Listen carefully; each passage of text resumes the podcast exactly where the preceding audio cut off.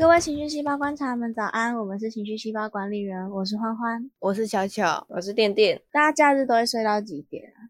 因为我自己是 生理时钟很准的人，我没有，我都睡到下午，对不起大家。对，好，那我们现在录音时间呢是十点多，早上十点多，嗨，早上十点多，阿林巧巧为了早起跟我们录音，刚刚重念大概四五次的讲稿，但我还是讲错，是成功。全部都是错的，然后我跟店店就处于一个哈，诶，阿金马喜哦，后面就直接重开录音了，所以你现在听到是第二次的版本哦。拍谁拍谁拍谁，再给我一次最后一个机会，拍谁拍谁拍谁，好。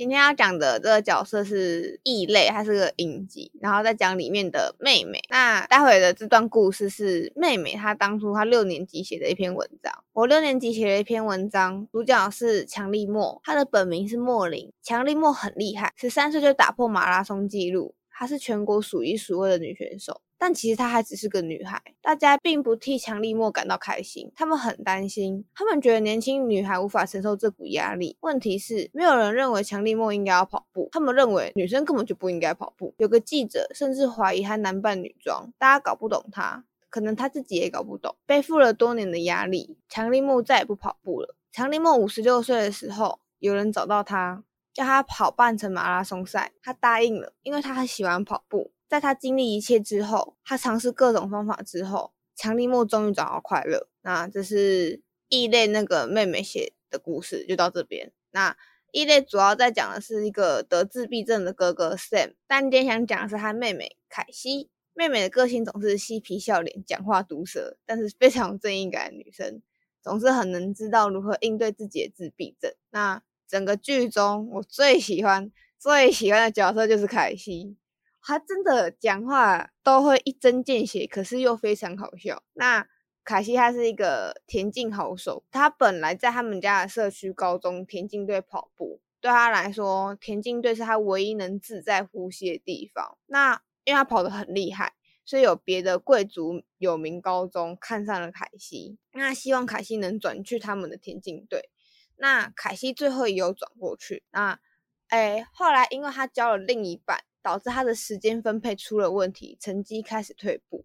那教练就叮咛他说：“如果你不好好读书，就不能跑步。你不能跑步，你就没有奖学金，你就不能待在学校，因为他是用奖学金来支撑他付学费部分，因为名校都是比较贵这样，所以他就拜托他的父母一起来监督他。那他妈妈负责掌掌管时间，他爸爸负责他的运动菜单。”他爸以前是篮球队，现在是消防队。那结果最后大赛来临，当天有那个加州大学洛杉矶分校的招生员来看他比赛，那是凯西梦寐以求的学校，这也是他从他社区高中转到贵族名校的原因。但就在比赛当天，枪声响起，凯西没有跑步，从预备动作慢慢站起来，然后看其他人往前跑，然后自己就是转身就走。然后事后从学校的教练室离开，爸爸就问他说：“还好吗？”然后凯西就说：“教练跟招生员说我生病了，但我并没有。”啊，爸爸就哦，那就好。那现在呢？教练叫我一个礼拜不要跑步，好好休息。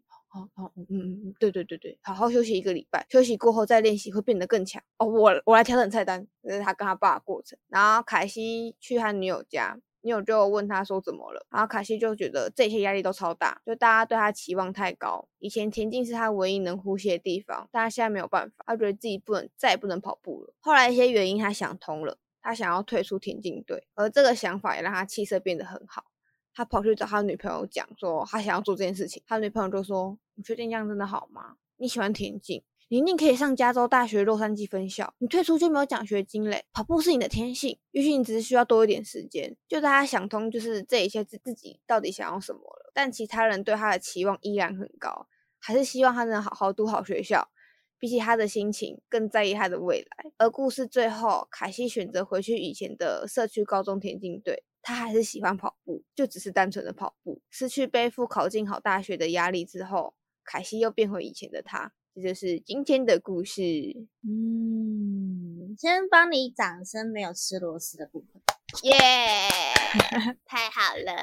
我很喜欢凯西这个角色，然后可是就是这一集会特别想讲，就觉得就觉得能懂凯西当天没有跑步，他就只是站起来，然后看其他人往前跑，然后自己转身就走。我当下就觉得很难过。是 是，当喜欢的事情变成一种必须，就会就会是这种情况吗？会吗？好哦像因为你刚刚说，哎，你你那那你为什么会觉得你能动？就是看戏站起来，看其他人往前跑步。因为开始啊，我没有看过，可能需要多一点背景。比较像是因为这过程中真的是，就像后后半段，就是大家真的给他太多的期待，然后叫，因为他也是他们整个田径队的的第一名，基本上应该是第一名，就是大家都非常看好他，然后他全家人到场看他去参加比赛，然后看他干嘛，然后当下他就是呃呃呃呃呃就就走掉了，嗯，嗯，可惜，感觉很像那个三年二班周杰伦的歌，什么我没有就是听过，哎，真的假的？你没有听过？我不太听周杰伦，对不起。哎呀，哎呀呀，他觉得他副歌就是在讲说，这第一名到底要多强，到底还要过多少关？他就在讲说，为什么要一直竞争，不能只是开心做我自己喜欢做的事情嘛？为什么每个人看我的眼神都好像在看敌人，好像每一秒都想把我干掉？我只是想享受我喜欢的事情。哦，感觉基本上就是那样。然后他的 MV 剧情是周杰伦是喜欢打乒乓球的人，然后他他的剧情的结尾好像也是跟凯西很像的那种心理，就是他最后一球要过来了，但是他选择他不想打，他直接放掉，他直接让对手赢。哇，基本上就是一样的。那我要讲一个超级题外话，题外话。三哎年二班里面那个打乒乓球的小弟弟是许光汉哦。对，许光汉小时候演的，我觉得就是就是没有办法，只是只是享受喜欢的事情的的那些压力吧。因为我记得之前那个我们，因为我们三个都设计系嘛，然后在入学的前一个月，反正就是所谓的系学会会办那种什么新生茶会啊，就是、对对对对，有想去的才会去啊，没有想去，其实真的也不会怎样，那根本就现在想起来就是一点都不重要的事情。好，反正就是有去，我我那时候有去，然后去的时候，那学长就说大家自我介绍，然后就说自我介绍讲兴趣不准给我讲画画哦，来这里的每个人都是以为自己兴趣是画画的，然后想说以为以为是什么意思？然后就想一想，然后后面就有就有人说，可是我兴趣好像就真的只有画画，我没有其他的了。然后那个学长就说：“你会后悔你现在给我这个答案。”然后到大概大二哦，大二大三，就是那那阵子就是一堆事情，然后又我又有自己又打工，然后就很分身乏术。那那些瞬间，我就每一次都会怀疑说：我真的喜欢画画吗？我真的喜欢设计这个东西吗？然后我就会想到这个学长讲，你会后悔你现在你会后说的答案。悔你现在说的答案。对，就是就是，如果你的兴趣变成你唯一的生活重心，你的一切经济来源、你的成就来源，跟你的所有公事私事都充斥着这件事情的时候，好像这件事情就没有办法只是单纯的享受着了。哇，那那个得失心会很重吗？我觉得会，然后我就会想到，因为我们三个，我们三个有修一堂就业学程的课程，然后前几天，哎，就是昨天嘛，哦，对，昨天因为疫情的关系，所以就远距上课了。然后我们就看着我们的老师，就是非常热情的看着那个镜头，然后很认真的在听他请来的授课讲师。然后我们就说，老师一天是不是不止二十四个小时啊？绝对不止。然后我们就在对，我们就在分析那位老师，想了想，就是因为老师对他的兴趣是有高度热忱的，就是他的他的工作对他来讲就是一件休息的事情，对他来讲在做这件事情是完全没有压力的，因为他没有就是虽然有有期待，可是那些期待并不会让他感到不适应，反而会是推往他前进的动力。所以老师就是真的可以二十四小时都在处理学生啊、课程啊、设计有关的事情，还可以做笔记啊、温故知新之类的。老师完全可以这么做，可是多数人好像没有办法达到这个境界。我办不到。我觉得我们那老师真的太厉害了，哦对，就是很无聊的课，他都有办法醒着，然后做很多很认真的笔记。即使我觉得那堂课很废，他还是办得到。是充满热忱的，也不年轻了，对不起，是个令人佩服的长者。respect respect。对，但是我觉得我应该也也是会，也是会没有办法怎么讲，就是因为我自己是高职，也是广告设计科。然后我现在回想起我高职三年，其实很少是没有目的的在画画的，就是画画都是有目的的，都是可能哦，圣诞节要到了，要画圣诞刻图，哦，谁谁谁生日要画个贺卡给他，很少是出于因为我想画，所以我画。可是，在高职以前，其实很常会是，哎，我就想画画啊，我就画了。就画了很多很多，然后我就后来回首过来，我发现高中三年我很常怀疑我到底喜不喜欢画画，我会不会其实根本就不喜欢画画。那我到高中三年整个结束之后，就觉得嗯，没有，我可能只是不喜欢那个竞争的环境，就是当你画了一点东西，都要有身边的人去跟你一起评头论足。一直到我遇见情绪细胞之前，我都很难。确定我到底喜不喜欢画画，因为情绪细胞不是，就算它是一个对我来说是一个义务性的东西，因为它是我们已经我们三个约好要做的事情嘛，可是它终究是个随时我我想要喊停就可以喊停的东西，没有人强迫我，它不是功课，它不是作业，它也不是事业，它就是一个我们三个那时候想做，所以就做了的东西，所以在做情绪细胞的时候，更多的是自发性的认为我应该要去。做这件事情应该要去努力这件事情，到那个时候我才觉得，嗯，我是喜欢画画的，可是我不喜欢画画变成一件竞争的事情。我好像有懂你在说什么，就是我你这样刚刚一讲，我好像也觉得，好像真的进入高职之后，好像就不太会在课本上画画，或者是随便乱画画，对课本就会很干净。对对对，我也是，我也是。但以前明明就是伟高伟力懂鸟哎。对，就是以前的国中课本，就是在各个很空白的地方啊开始乱画，也不知道画什么，啊就开始乱画。可是进入高职之后，好像就不太会画，而且我还有看过，是我高一进去的时候，因为我是，诶，跟其他人相较之下，我的绘画底子是很烂的那一种，然后可是因为。高中嘛，就是你要把基础打好，所以他们就会上一些素描啊，有的没有的。然后我素描超烂，我超讨厌画素描，因为我的形永远都抓不好。然后对我来说，就是上那堂课很痛苦，而且那堂课又占了半天，就是好像是某一天的半天，全部都在上素描。然后那老师又是世界无敌严严格的老师，但就是就是你就是会一直被他骂，一直被他骂，就是你这里画不好，那里又画不好，啊你不要这样做，你不要那样做。什么什么什么的，他一开始觉得干这些好痛苦哦，我好烂哦，其他人好会画，我到底在干嘛？但就是但因为也就被骂习惯，所以我也倒还好。可是我就目睹我们班的一个女同学，对我来说她其实已经算会画了，然后可是老师还是觉得哪里可以再改，可以再修。然后因为班上有有更厉害的人，对我来说那个女生是中上，可是班上有有更厉害的嘛，就那女生的分数。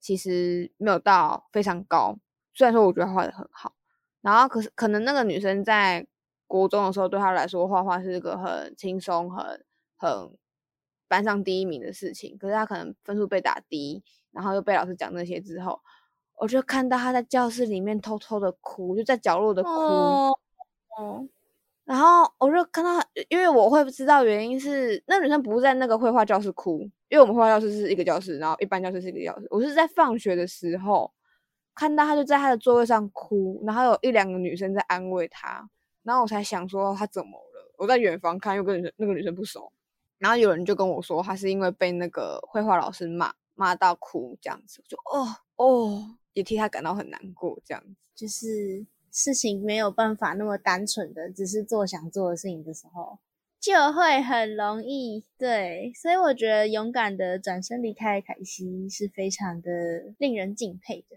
对，是因为我我我我觉得我就没有办法，我到很晚才意识到这一切，就是原来原来那时候停下画笔的原因是因为周遭环境长这样。原来是因为画图开始变成一件具有压迫感的事情。可是凯西很快的认识自己了，所以决定做出对自己的心理健康最好的选择。毕竟先照顾好情绪，才有更好的选择嘛，才有更好的余裕的的生理状况去面对更大的挑战，才能说所谓的什么要进好的学校啊什么。我觉得青少年的角色还蛮容易会有这种时候的。我刚刚想到。现在自修室的那个 Jackson，因为他也是游泳校队嘛，然后后来也是也是有有有有谈恋爱啊什么的分心啦，然后就被他的妈妈们觉得说不能这样什么的。可是其实就是对他来讲，这都是做喜欢的事情。对，不论是游泳或者是谈恋爱，都是喜欢，没有必要对，不能因为游泳是所谓世俗觉得比较重要的事情，就放弃另外一个。大家会有类似的经验吗？因为我我刚刚有提了我自己，我好像也跟你们的经验差不多，就是真的上高职之后就很少在课本上乱画。对我之前跟高中同学聊过，就是以前当学艺股长，几乎全班有一半或三分之二以前都当过学艺股长，因为就是以前在那种国中国小，大家大家都是就是大家就会知道你们班爱画画是谁，你们班爱画画是谁，你们班谁美劳强，谁可以去做布告栏。结果来到这里，是呃呃，全班四十个人，有三十个当过学艺股长，要怎么选？就是就是你来到一个更更竞争的环境了。但是我觉得，我觉得这个东西就是很一体两面。因为如果我只是想要开心做我想做的事情，我没有把它当成一个需要前进的目标的话，那我没有这些同才压力，就一点都没有关系。可是如果我是需要把这个东西当饭吃的话，那好像就势必得要到这种环境去见见世面，去磨磨自己。因为像凯西，凯西现在这样子，就是像刚刚巧巧最后一句讲的，失去要背负考进好大学的这个压力之后，他就可以好好做自己想做的事情。可是如果田径必须成为凯西的终身职业，变成一个对，那那他就是那个时候转身离开，就是不被允许的。因为就是凯西成绩其实也没有到。很他他是可以把成绩考很好的人，可是他是需要花时间，他不是那种天生天才，他是背后努力型的那一种，就是所以中间也有个过程，就是那个有名的那个贵族学校也有跟他说过，就是如果你不好好读书，你就不能跑步，不能跑步就没有奖学金，你就不能待在学校，就是所以也很难，就是如果你凯西选择不继续跑步，他就。他就不能待在这个环境里了，的这种感觉，所以其实最后也很两难。他最后就是退学，然后转到社区高中，但他还是就是在跑步。嗯，真好。我我不知道，就是诶，我们身边有一个，我们我们有一个蛮好的朋友，是四个学期，诶，不对，八个学期以来我们班的第一名哦。然后他就是一个。胸无大志的人，就也不是说胸无大志，就是他是真的很强的那一种，就是能力非常非常好的同学。可是他就是有认真的聊过未来，他说过他就是理想情况是找一间咖啡厅打工，然后有剩下的时间再来做接设计的案。他说他喜欢设计，但他从来没有想过要把设计当做终身志业，因为他觉得这样子太累。然后因为最近。他在实习，然后他实习的地点跟我的工作地点很接近，所以我会跟他一起上下班，因为他不会骑车，哦我就载着他一起。在上班的过程，我们就会聊。他就说他很想留在这间实习公司，可是他觉得自己其实真的很不喜欢办公室文化，就是这种很很朝九晚五的上班作息啊，一天就是一定要完成多少多少事情啊，进度就摆在那里，应该要去处理好之类的之类的。他就觉得这样对他来讲是一件有压力的事情，没有办法再随心所欲的做自己想做的，这会让他感到很厌烦。可是你知道，就是因为他真的太强，所以我就会有一种好可惜，这种人不进业界好可惜的心情。哈哈哈，哦，哎，他是真的是就是那种我要跟人家讲我们在干嘛时，我会想要拿他的作品出来给人家看。就是你看，这就是我同学这么强，这么优秀，这么出彩。可是。他那天跟我讲完那些之后，然后我们现在又在录这一集的内容嘛，我就静下心一想，就是对，如果如果因为要追求更高的目标，强迫自己进到不喜欢的环境，那是不是反而会压缩掉作品的品质？就是会不会如果凯西逼自己要继续跑步跑一辈子，会不会最后就会跑的没有以前单单纯纯快乐跑步的那么快那么好？我要暴雷凯西最后的结果，因为我本来没有打。好，好，这是他的最终结果。就是他最后转回他的社区高中继续跑步之后，他就是一样，就是每天在田径队跑，然后跑得没有压力。然后他妈妈后来在假日的时候带他回操场，就是一样，就是再再去操场。就是他妈妈后来有去拜托那个招招生员，就是那个洛杉洛杉矶分校的那个招生员来看凯西跑步，然后他就跟凯西说：“你就是不用紧张，就是照你平常想跑的。”那个状态跑就好了，这样子。然后后来凯西就在没有人观看的状态下，因为他是他妈妈私底下约那个招生员嘛，所以是就是那个操场上通常只会什么阿公阿妈那种路人，然后观看区也没有人，就只有他妈妈跟那个招生员。凯西就跑得很好。后来凯西也确实进去了洛杉矶分校这个学，印象中是，但我忘记有没有，但看起来应该是啊，就是没意外。到底哦？太，你有没有看过？太模糊了吧？很后面，但反正基本上就是没有，因为我忘记故事有没有写出来了。好，但基本上应该就是了。反正就是他后来在那一次的招生员的观看状态下，他就跑得很好。跑完之后，他也有跟那个招生员聊很多那个学校的东西，这样就是他反而离开了那个贵族学校，到了他回到他以前的那种状态之后。他反而跑得比以前还要好。对啊，就是我那朋友也是，我们那个朋友也是，他是我们三个都蛮好的朋友。就是你你给他实现，他会很不耐烦，但是他明明很短时间就能做出来，然后短时间做出来的东西就是品质就是高的吓人。我觉得他比较像是他没有办法接受办公室文化。后来我刚刚在想，好像是因为他都习惯晚上做事情。对他有一套自己的做事情的作息，因为你知道实习就是固定上班时间，然后我每天早上去载他，都会看到他很厌世的脸，然后就没睡饱，就没有昨天没在画在画分镜，好烦哦，不想做动画。可是他其实是喜欢做动画，对。对是，但我就觉得这 我就最近在他上班，然后跟他分享这些事情的时候，就觉得很有趣，所以我觉得自在真的最重要了，因为强的人那么多，可是。把自己过得好的人不多，嗯，明年佳句，嗯，推着自己往前，然后强迫自己要在至少哪一个水准点上，反而反而让心里很很焦躁啊，很不适应啊，那那不是一个好的状态。我想到三个傻瓜的篮球，对他也很像，对啊，他就是因为他身边的两位朋友法汉跟 Raju Raju Raju。拉秋吗？还是中文拉猪吧？我记得就是翻拉猪。拉猪，就他们两个，一个是一直求神问卜，说拜托拜托让我考到好成绩，因为他什么神都拜，不拜他会很焦躁。然后另外一个是觉得身边的人竞争都这么强，我虽然喜欢这个东西，可是我我我真的不想去跟他们竞争，所以所以他两位朋友的成绩都是很烂的。然后三个傻瓜里面有一个经典的台词，就是你看到你朋友成绩差，你很难过；可是你看他成绩比你好，你更难过。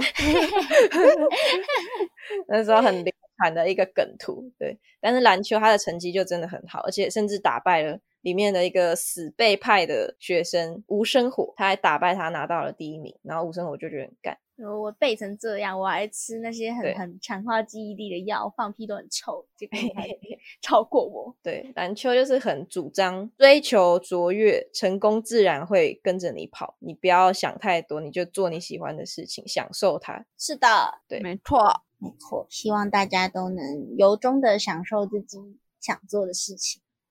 那。今天的研究对象就差不多分享到这里。如果你觉得听完这集有想到类似的角色遭遇，想跟我们分享的，欢迎到 IG 小盒子或树洞投稿，都可以。我们随时欢迎大家来跟我们聊聊。那这集就差不多到这里结束喽，大家晚安，晚安。